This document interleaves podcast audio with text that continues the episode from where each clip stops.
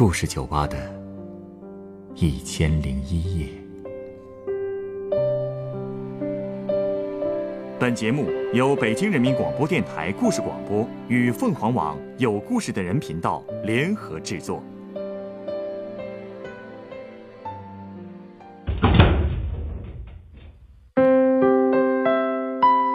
欢迎光临故事酒吧。今天来到店里的这位客人，向我讲述了三十多年前的一个夜晚发生的故事。一对兄妹在漆黑的公路上，遭遇了什么呢？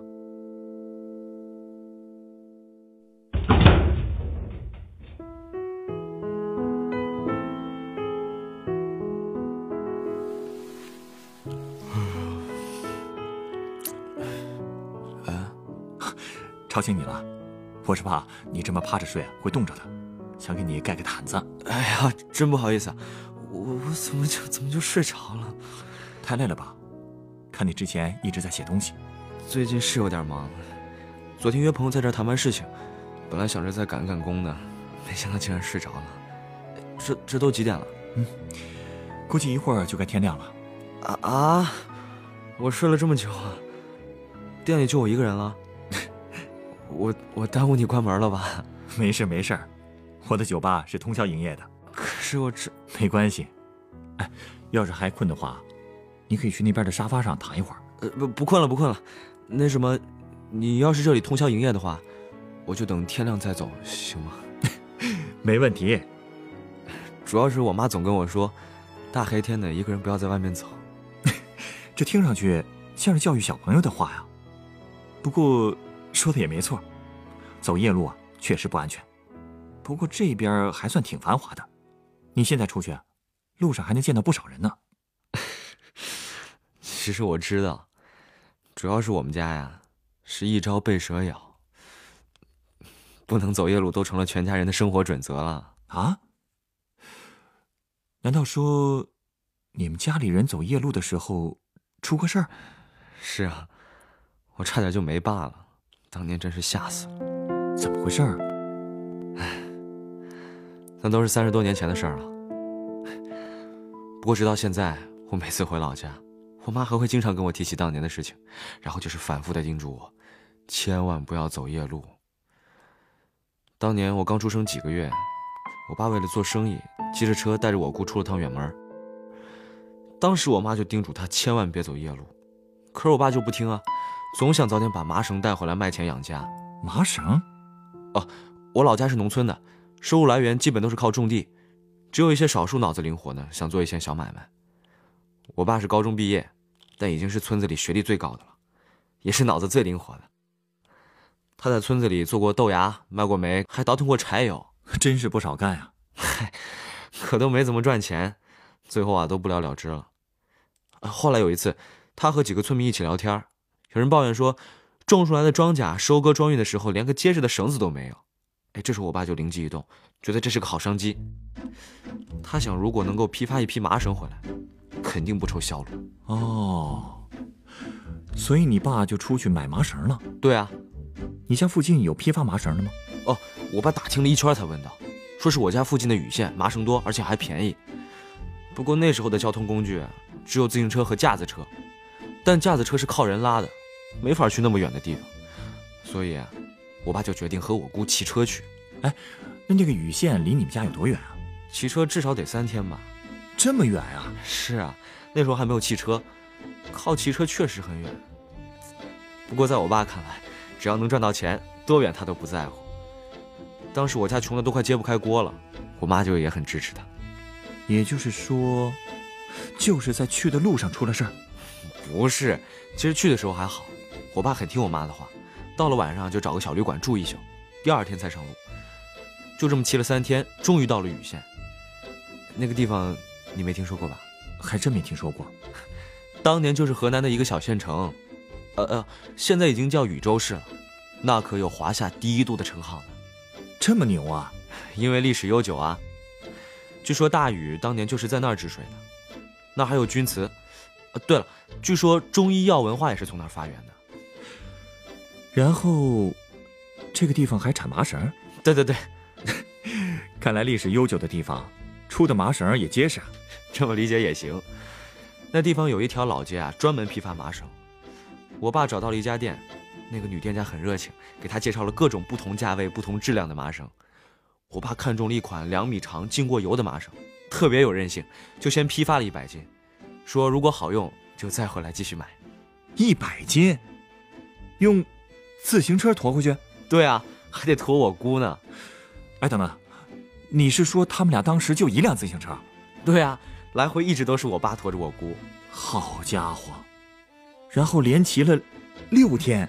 没错，我姑当年才满二十，比我爸小四岁。但我爸又特别疼她，所以那次去全程都是我爸骑车带着她。我姑想换他骑一会儿，我爸都不同意。不过这么一个大人，外加一百斤的麻绳，怎么带呀？我爸也想了半天，他最后啊把那些麻绳给装到了一个大包里，然后绑在了自行车后座的外侧。我姑的腿啊朝着另一侧坐着，这样啊就能出发了。这得有将近两百斤的分量了吧？差不多。不过当时我爸真不觉得累。他就指着这些麻绳改善家里的生活条件呢，所以蹬起车来啊，浑身是劲儿。之后他们骑了两天，路也走了一大半了，他们俩的心情啊也是越来越好。第二天下午，他们骑进了一个小县城，当时太阳快下山了，正好他们路过了一个旅社，我姑就建议他当晚住在那儿。我爸犹豫了一会儿，他觉得如果继续走，第二天天亮就能到家，索性一口气骑到家里再彻底休息。他是不是也为了省钱呀？太对了，他是个特别节俭的人，从来不舍得乱花一分钱。加上当时又太高兴了，就完全把我妈的话忘得干干净净的了。我姑又很听他的话，所以既然我爸说继续走，他自然也没有什么意见。当时我爸其实已经累得全身都湿透了，但不管多累，他就是不换我姑骑。他也是吃苦吃惯了。过去，我爷爷在外地工作，我爸从小就开始种地、干家务，特别是到了农忙的季节。我爷爷要是回不来，家里就是我爸和我奶奶在地里收粮食，经常忙到大半夜。就算这样，他每次回到家，还会趁奶奶休息的时候帮他做饭，真是不容易啊。所以他成家以后就更能吃苦了。有时候怕我妈太累。他总是能多干一点是一点，所以他当年虽然才二十多岁，可已经老得像个四十多岁的人了。但他根本不在乎自己的形象，只求一家人生活的更好。哎呀，不过听你刚才的意思，是不是那天晚上出了事儿了？对，那天在那个小城里啊，他们根本没住店，就只是买了两个烧饼垫了垫，就继续出发了。出城以后。应该差不多晚上八点多了吧，路灯也都没有，眼前就一片漆黑，而且还是越走越黑。我姑坐在后面也是越来越害怕，连话都不敢说。他们又骑了一会儿，我姑还是忍不住了，她说：“不如在前面找个镇子或者是村子停下来歇一会儿吧，摸黑总觉得不安全。”可是我爸却总说没事儿的，他胆子啊也真够大的。其实他也害怕，倒不是因为鬼故事听多了。而是怕是遇上劫道的，啊！三十多年前的乡下真是不比现在了，社会治安其实挺差的，经常能听说什么半路遇到打劫的事儿，有的甚至连命都丢了。我妈也是因为经常听到这种事儿，才会叮嘱我爸不要走夜路的。可是我爸当时的想法就是，既然都离开城市那么远了，也不可能再拐回去，所以就只能硬着头皮往前冲了。再加上我姑说害怕，他就更要假装胆子大了，安慰她。一路上啊，他不停的给我姑讲笑话，逗得我姑哈哈大笑，也就不知道害怕了。不过没过多久，他们就发现前面不大对劲。怎么了？还是我姑发现的。他看到前面站着几个黑影，是劫道的。啊，虽然看不清脸，但是他们手里都拿着棍子，一看就是打劫的。我姑一下就从车上跳下来，拦住我爸的车，让他赶紧拐回去。我爸也发现不对劲儿了，立刻掉头带着我姑往回骑。他们追过来了吗？追了，这才是最吓人的，直接拎着棍子就朝他来追过来了。他们能追上自行车？主要是车上还拖着东西呢。虽然我爸已经拼命骑了，可速度也快不到哪儿去啊。我姑当时都快吓死了，声音都发不出来了，哑着嗓子喊让我爸快点骑。因为眼看着那帮人再过一条马路就要追上来了。哎，那后来呢？还是他们命大呀！就在那帮人要横穿马路的时候，突然开过来十多辆大货车，直接把我爸和他们那帮人隔开了。那帮人就只能等着车队开过去。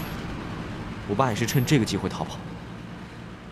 就那么短短几分钟的时间，那些车真是救了我爸和我姑一命。当时他们往前骑了好久才敢停下来休息，我爸都累瘫了，一边喘气一边发誓，以后再也不摸黑走路了。我姑啊就在那一直哭，真是太危险了。那之后他们也不敢继续骑了吧？是不敢了。当时他们歇了好一会儿，最后我爸决定再往前走，看哪儿有村子，随便找地方歇一夜，等天亮再回家。能找到吗？难呀。他们就在回头路上一直走，一直走，可连个村庄的影子都看不见。他们都不记得走了有多远，才终于看到路边有一个村子，而且在一户人家门口啊，他们还发现了一个打烧饼的炉子。炉子已经封了火，但还是很暖和。他们就围着那个烧饼炉子蹲了一夜。这也太惨了点吧？就没说找个人家进屋借宿一宿？那时候都已经凌晨三四点了。怎么好意思去敲陌生人家的门呢？能有个安全的地方待，他们已经就很知足了。他们就这么围着炉子，听着村子里的公鸡一声接一声的叫，谁也不敢说话，还是惊魂未定啊！肯定啊，估计他们也是越想越害怕。所以到天大亮了，他们才敢上路回家。而且就在回去的路上，他们又看到了让他们后怕的一幕。怎么了？他们路过昨天晚上遇到坏人的那个路段。居然发现路面上有大滩血，啊，这怎么回事啊？正好当时路边站着几个农民在那议论，我爸就跟我姑赶紧跑过去问，一打听才知道，昨天晚上啊，有个拉架子车的男的，批发了一车的布回家，估计他也是想走夜路赶紧回家，没想到就遇到了那帮半路打劫的，那些人下手真狠直接拿着棍子就往那个男的头上拼命抡，那人怎么样了？直到天亮时。一个农民下地除草时走到这里，才发现有人躺在血泊里。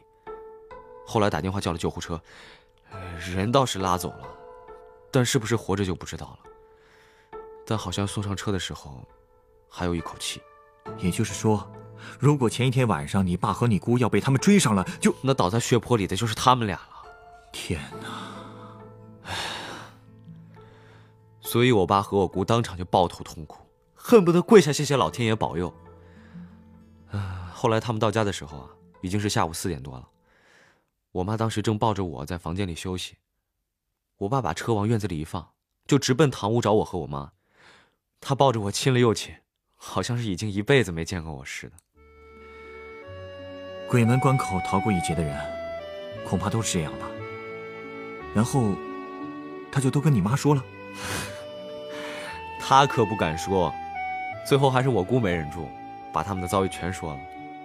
我妈都听傻了，听完之后，她愣神愣了好久，之后才反应过来，冲我爸发了好大一通火，说：“你走的时候我就让你别摸黑路，你偏要摸黑路，以后就是饿死也不能摸黑路出门，知道吗？你要是有个三长两短，我们母子俩怎么活呀？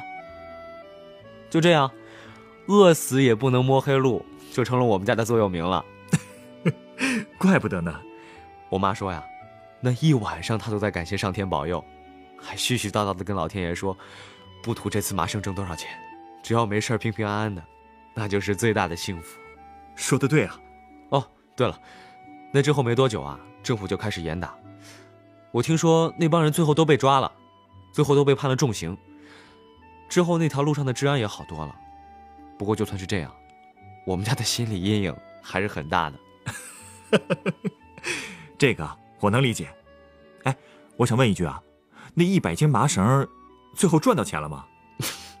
听我妈说，当时还是挣了一笔的。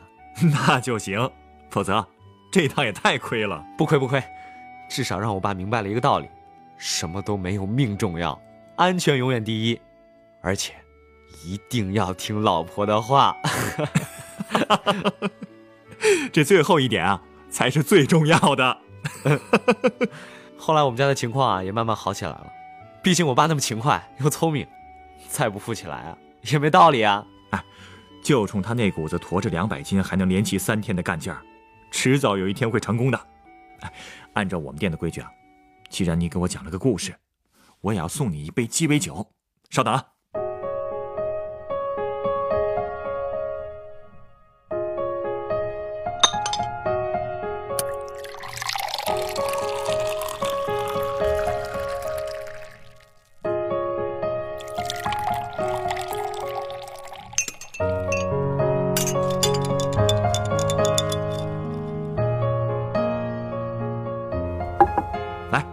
这是你的鸡尾酒，哇，真漂亮啊！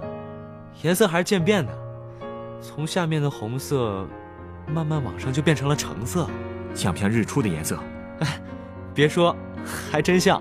这杯酒啊叫龙舌兰日出，是用龙舌兰、石榴糖浆和橙汁调成的。啊，那装饰在杯沿上的这个香橙片，象征的就是太阳喽。没错。说实话，我真是没想到。三十多年前，你们老家那边的治安情况这么混乱啊？那是以前，现在已经好多了，路上都安了路灯，更不可能有人那么嚣张干那种事情。只不过对于我们家来说，确实还是有阴影的。我理解，所以啊，我才会送你这杯酒。既然你的故事发生在黑夜，那么我就用这杯龙舌兰日出去驱散黑夜里的噩梦吧。也祝你一会儿回去补觉，能做个好梦。谢谢了。这个祝福啊，也送给你。你也累了一晚上了吗？其实我早就习惯了。哎，你看窗外，太阳出来了。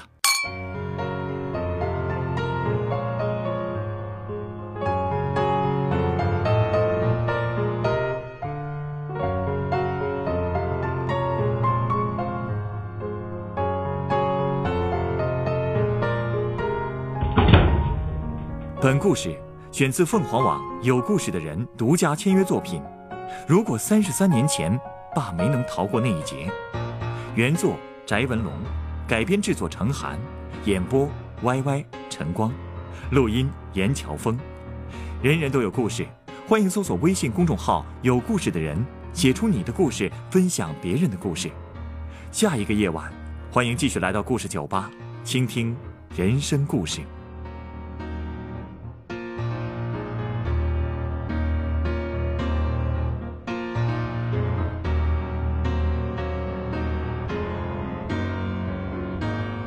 收听最新节目，请关注北京故事广播，工作日每晚九点播出的《故事酒吧》的一千零一夜。